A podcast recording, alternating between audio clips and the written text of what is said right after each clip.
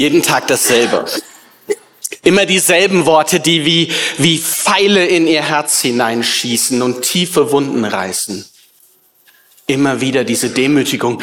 Und das nur, weil sie keine Kinder bekommen kann. So geht's nicht weiter. Sie muss weg. Sie rennt los, raus aus ihrer Stadt, hin zu dem Ort, wo sie all das sagen kann. Hin zu diesem Ort ohne Kränkung. Hin zu diesem Ort, wo sie eine wertvolle Begegnung macht. Er steht früh auf. Es ist fast noch dunkel. Er hat viel vor. Ein anstrengender Tag liegt vor ihm mit einem grandiosen Ziel. Die Sonne geht gerade auf. Sie ist hinter den Bergen, aber die Strahlen malen schon wunderbare Lichtspiele in den Himmel hinein. Er will losgehen. Und er freut sich auf das große Ziel, denn er weiß, ein Tag dort ist besser als 1000 andere. Und dann ist da noch einer. Ich hätte ihn fast übersehen. Er geht gebückt im Halbdunkel. Bloß nicht auffallen. Wenn ich ihn anschaue, sehe ich, dass er eine schwere Last zu tragen hat, obwohl er keinen Rucksack trägt. Es ist Schuld. Schuld, die ihn beschwert und die ihn quält. Diese Last, die in seinem Kopf drin ist und ihn nicht loslässt. Und er muss sie loswerden. Hin zu dem Ort, wo er sie ablegen kann.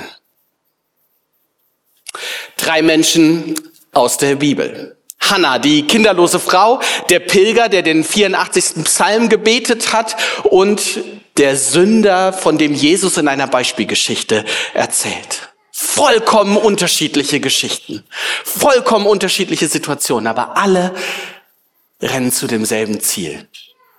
Hin zum Tempel, hin zum Haus Gottes. Hannah, der Beter und dieser Mann stehen für viele, viele Menschen, die in ihrer Not, die in ihrer Freude und die mit ihrer Schuld nicht alleine bleiben wollen und nicht alleine bleiben können, sondern die Begegnung mit Gott suchen und wissen, hier kann ich Gott begegnen. Lieber Gottesdienstbesucher hier in Karlsruhe, lieber Gottesdienstbesucher zu Hause am Stream oder im Podcast und vor allem auch nochmal lieber Gottesdienstbesucher in der FEG Rottweil. Und für die klatschen wir jetzt einfach mal, okay?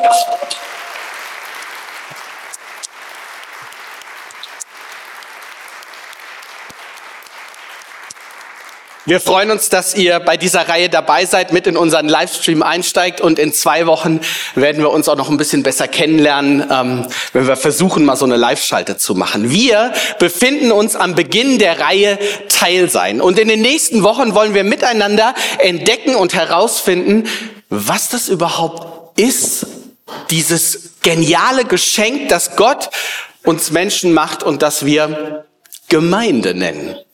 Wie wir Teil davon sein können, wie wir Teil bleiben können und auch hoffentlich, wie wir Teil werden können.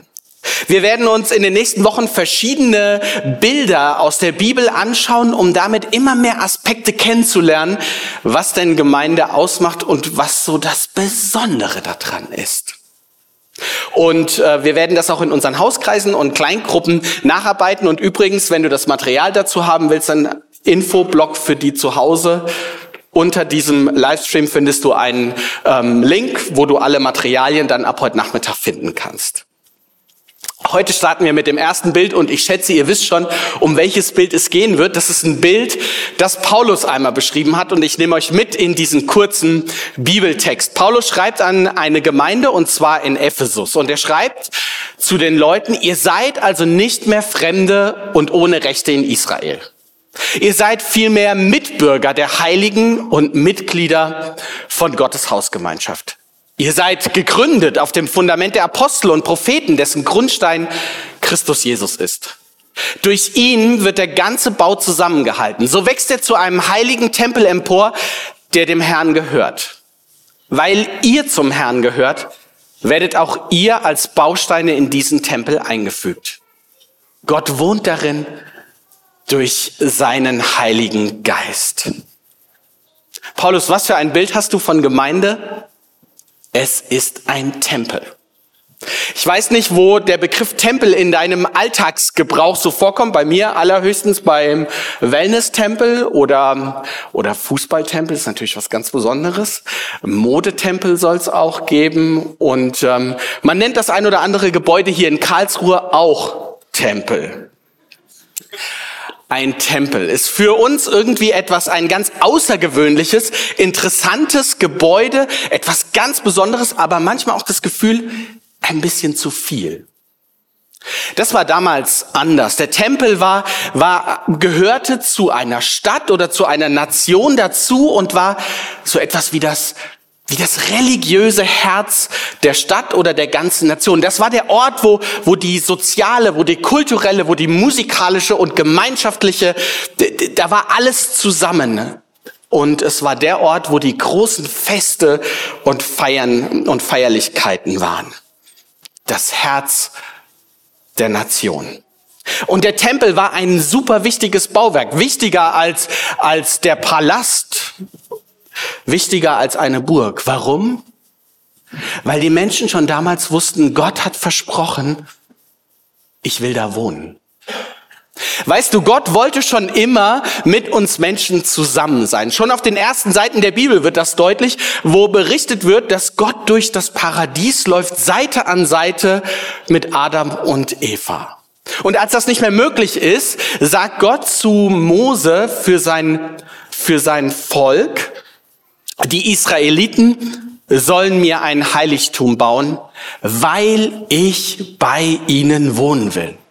Gott gibt dann eine Anweisung, wie dieses Heiligtum auszusehen hat. Das ist diese Stiftshütte und was da drin sein soll. Zum Beispiel die Bundeslade, worin wiederum die Steintafeln mit den 10 Geboten draufstehen. Und damit sollen die Israeliten umhergehen. Und die Israeliten bauen das genauso, wie Gott es gesagt hat und wandern damit durch die Wüste. Und als die Israeliten sesshaft werden, wird auch diese Stiftshütte, das heilige Zelt der Begegnung, sesshaft. Gott wollte schon immer bei den Menschen wohnen. David, der große König, wusste das und will Gott ein Haus bauen. Aber erst sein Sohn ist es, der dann diesen Tempel in Jerusalem baut. Und das, obwohl er wusste, doch sollte Gott wirklich auf der Erde wohnen? Selbst die unendliche Weite des Himmels kann dich, Gott, nicht fassen. Wie könnte das der Tempel, den ich gebaut habe? Salomo baut Gott einen Tempel und Gott zieht ein. Der Ewige, der Allmächtige, der Große, den nichts halten kann, dem nichts zu groß ist. Und eigentlich jedes Gebäude viel zu klein, zieht ein. Weil er bei seinen Menschen wohnen will. Die Geschichte des Tempels ist wie die vom Volk Israel in der anschließenden Zeit ziemlich wechselhaft. Neben guten Zeiten gibt es auch Zeiten des Abfalls, des Zerfalls und der Zerwürfnisse. Und als das Überhand nimmt, ist die Zeit gekommen, wo der Tempel zerstört wird. Er wird später wieder aufgebaut, aber auch der bleibt nicht so lange stehen. Heute gibt's ja nur noch in Jerusalem die Klagemauer. Der Tempel zerfällt, aber nicht Gottes Wunsch und nicht Gottes Sehnsucht, bei uns Menschen zu wohnen. Und so überlegt Gott sich etwas radikal und sensationell Neues. Nicht mehr Steine, nicht mehr Wände, nicht mehr Mauern sollen der Tempel sein, sondern Menschen. Einzelne Menschen, Gemeinden und was Paulus hier wahrscheinlich im Blick hat, die weltweite Gemeinde zu allen Zeiten. Die hat Paulus im Blick. Lass uns mal an dieser Stelle einen Moment stehen bleiben. Hast du es gehört? Gott will mit uns Menschen wohnen. Gott will mit uns Menschen wohnen und einen Raum der Begegnung schaffen. Er hat Sehnsucht nach uns. Ich weiß nicht, an was du denkst, wenn du als erstes das Wort Gemeinde hörst oder Kirche. Ob das ein besonderer Gottesdienst ist, der dir in Erinnerung geblieben ist, oder eine besondere Veranstaltung, die die für dich prägend war oder eine Gruppe, die für dich total wichtig ist. Vielleicht ist es auch einfach das Gebäude hier, die Stühle, auf denen du sitzt, die Fliesen, die da drunter sind, hier das Taufbecken, das wir letzte Woche noch benutzt haben, die Bühne, vielleicht die Gruppenräume, all das, was so zu einem Gemeindehaus dazugehört, das schön gestaltete Café, der Buchladen und so weiter und so weiter.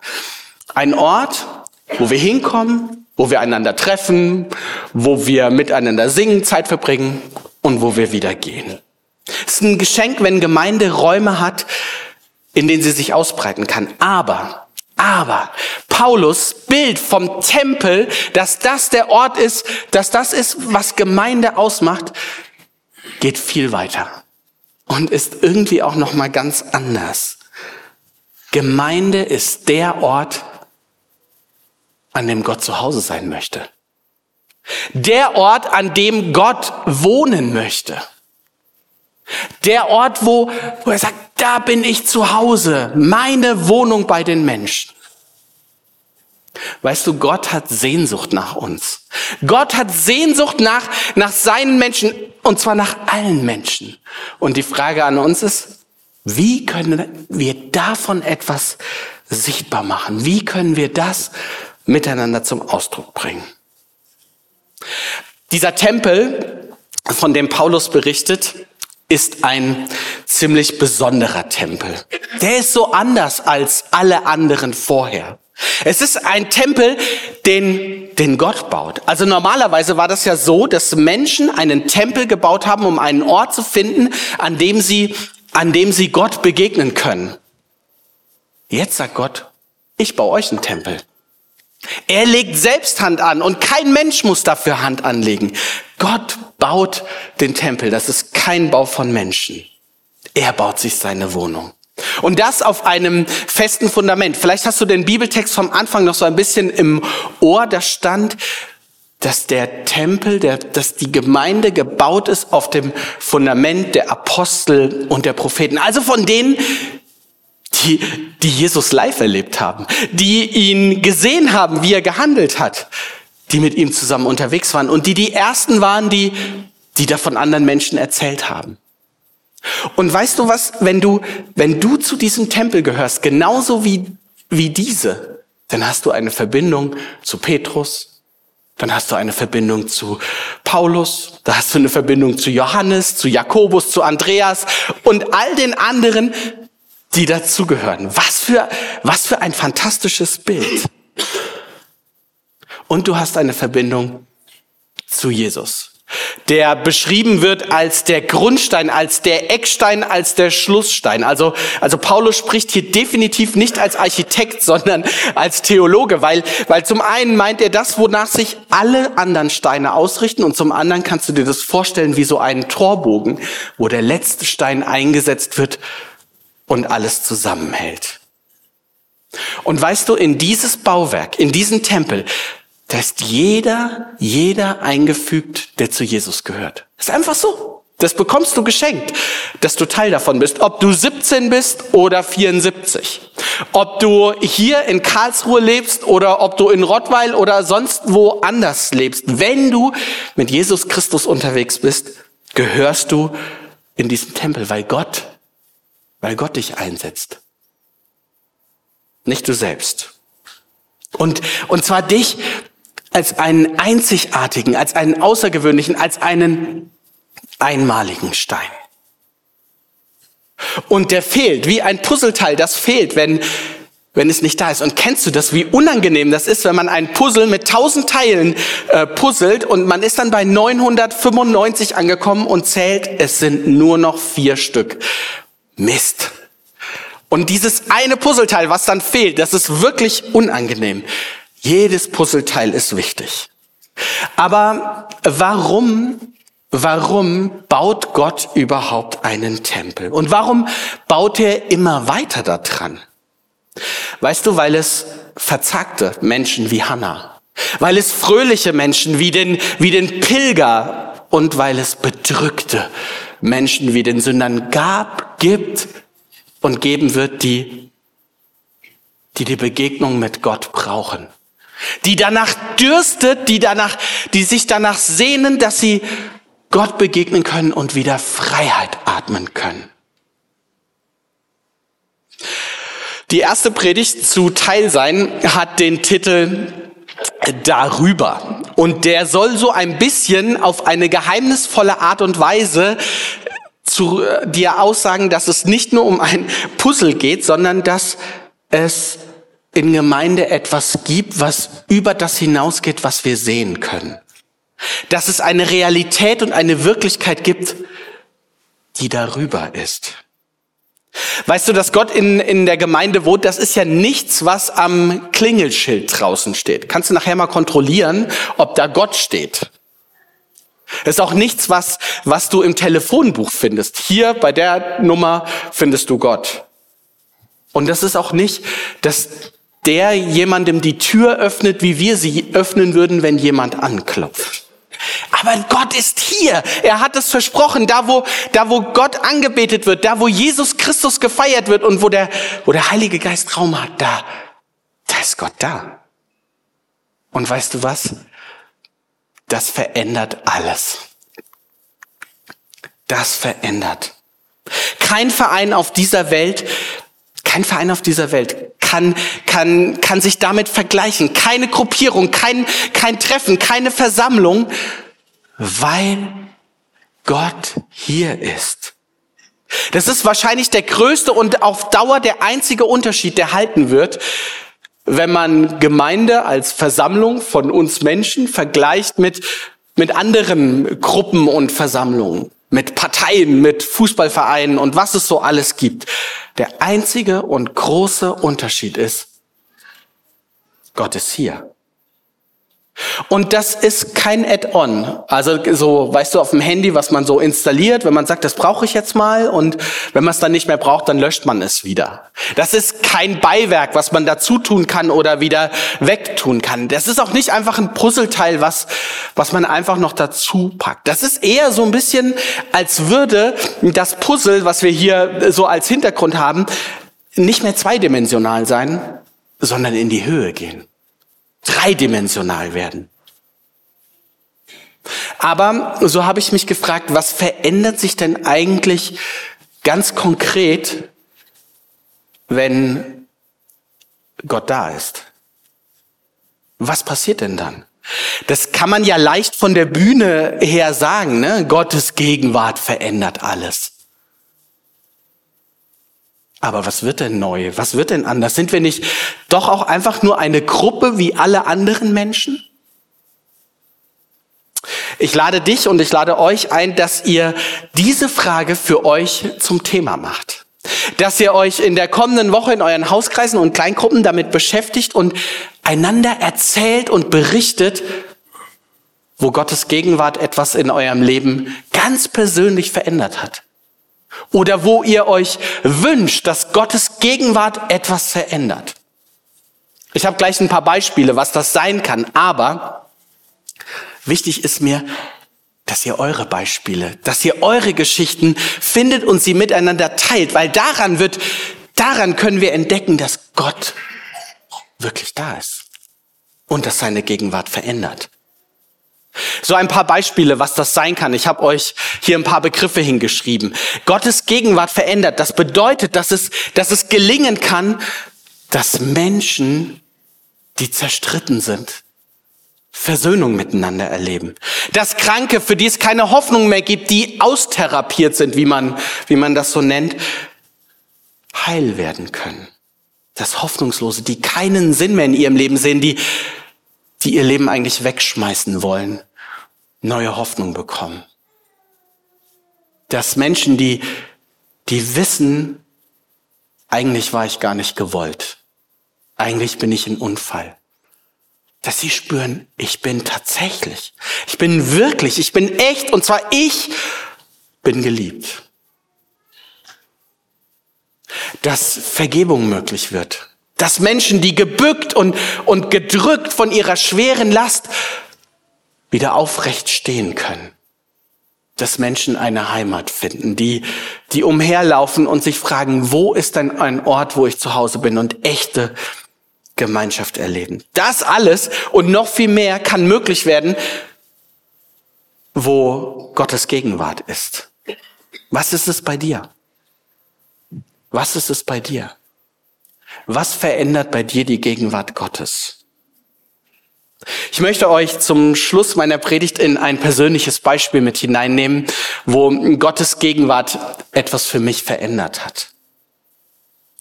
Ich weiß nicht, wie es dir geht, wenn du in die Nachrichten schaust und wenn du die ganzen Nachrichten erlebst. Da jagt ja eine Nachricht die andere und eine Krise die nächste. Und wir werden ja hin und her geschüttelt und haben kaum mehr Luft zum Atmen und zum Durchatmen.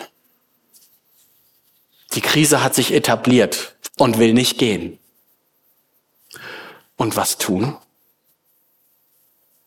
Wir waren vor kurzem, Christian und ich, zusammen bei einem Pastorentreffen. Eine kleine, intensive Gruppe war da zusammen unterwegs, hat sich getroffen, um sich miteinander auszutauschen und an ähnlichen Themen zu arbeiten. Und wir haben gestartet mit einer ziemlich heiklen Runde am Anfang, denn wir haben mal gesammelt, nennt mal alle Krisen, die euch gerade so einfallen. Alles, was euch an Schwerem so begegnet. Und dann haben wir das mit so einer Methode gemacht. Also haben wir dann auf Zettel draufgeschrieben und das an so eine Wand dran gepinnt, so eine Metaplanwand. Und das gab dann hier so eine riesen Wortwolke, die nicht nur wegen ihrer Größe und der Anzahl der Zettel erschlagend war, sondern auch wegen der Themen, die da drauf standen. Und dann sagte einer, Vielleicht ist es genau die Zeit, in der wir vertrauensvolle Gelassenheit lernen sollen. Vertrauensvolle Gelassenheit. Das klingt so nach absolutem Kontrast zu all dem, was wir sonst hören und erleben. Zu dem, was du in den Nachrichten siehst, zu dem, was du in Podcasts und in Internetvideos mitbekommst. Vertrauensvolle Gelassenheit. Und ich habe gespürt, es trifft mich mitten ins Herz. Oh, die möchte ich auch haben. Da steckt ja sowas von einer gesunden Distanz zu manch Krisen drin. So etwas von einer Freiheit, sich nicht davon bestimmen zu lassen. So etwas von Ruhe. Die Gegenwart Gottes kann vielleicht uns beschenken, vertrauensvolle Gelassenheit zu lernen. Weißt du, das ist nicht zu verwechseln mit Gleichgültigkeit. So könnte man das ja auch verstehen. Also diese Art und Weise Umgang mit Krisen, dass jeder sich in Seins zurückzieht und sagt, also Teilsein ist für mich gar nicht mehr dran. Ich bin nur noch für mich. Und bei mir in dieser Welt ist es sowieso alles schlecht. Deswegen ziehe ich mich komplett zurück. Es ist doch sowieso alles egal. Vertrauensvolle Gelassenheit ist auch nicht Naivität, die der Meinung ist, einmal Fingerschnipsen, ein einziges Gebet und morgen ist alles wieder wunderbar, alles wieder super und alles wieder gut. Vertrauensvolle Gelassenheit ist von Gott geschenkter Blick auf die Krisen und dabei zu wissen, das ist nicht alles. Es gibt einen, der größer ist. Es gibt einen, der bei uns Menschen wohnen will. Es gibt einen, der seinen Tempel baut und noch nicht zu Ende damit ist, der noch weiter bauen will. Es gibt einen, der Sehnsucht nach uns hat und der mit uns unterwegs sein will. Es gibt einen, der uns zuruft, hört auf zu kämpfen und erkennt, ich bin Gott. Ich bin Gott, ich stehe über den Völkern, ich stehe über der Welt. Der Herr der himmlischen Heere ist mit uns. Der Gott Jakobs ist für uns eine feste Burg. Das ist vertrauensvolle Gelassenheit. Das kann sich ereignen, wenn Gottes Gegenwart verändert. Es kann alles anders werden. Teil sein darüber. Gott wollte schon immer mit uns Menschen unterwegs sein. Gott will bei und mit uns Menschen wohnen. Er wollte schon immer, er will es und er wird es. Die Bibel verspricht uns das. Er hat Sehnsucht nach uns. Und er will, dass sich unsere Situation verändert. Dafür das Bild vom Tempel. Dass Menschen, die verzagt sind, dass Menschen, die bedrückt sind und auch Menschen, die fröhlich sind und die Gemeinschaft mit anderen Menschen suchen, einen Ort haben, wo sie hinkommen können und Gott begegnen können. Und wo sie erleben können, Gott ist wirklich mitten unter euch. Gott ist hier. Auch heute Morgen. Er ist hier. Und wir wollen diese Gegenwart miteinander feiern. Wir wollen gleich miteinander das Abendmahl feiern. Dieser Moment, der uns daran erinnert, was Jesus Christus für uns getan hat. Und zwar ganz echt und ganz real. Jesus, der mit seinen Jüngern am letzten Abend vor seiner Verhaftung und vor seinem Leiden und Sterben zusammensaß und sagte, ich habe mir so gewünscht, ich habe mich danach gesehnt, ich habe Sehnsucht danach, mit euch zusammen das Abendmahl zu feiern. Und tut es immer wieder. In der Nacht, als Jesus verraten wurde, da nahm er das Brot, dankte Gott dafür, brach es in Stücke und gab es seinen Jüngern und sagte, nehmt und esst davon und macht euch gegenwärtig, was ich für euch getan habe. Erinnert euch daran, dass ich da bin. Und nach dem Essen nahm Jesus den Kelch, dankte seinem Vater im Himmel auch dafür und gab ihn seinen Jüngern und sagte, hey, trinkt alle da draus. Das ist Gottes neuer Bund für euch zur Vergebung eurer Sünden. Gott ist hier und Gott will seinen Tempel weiterbauen. Er baut ihn, nicht wir. Und er baut ihn mit, für und durch dich. Ich möchte beten.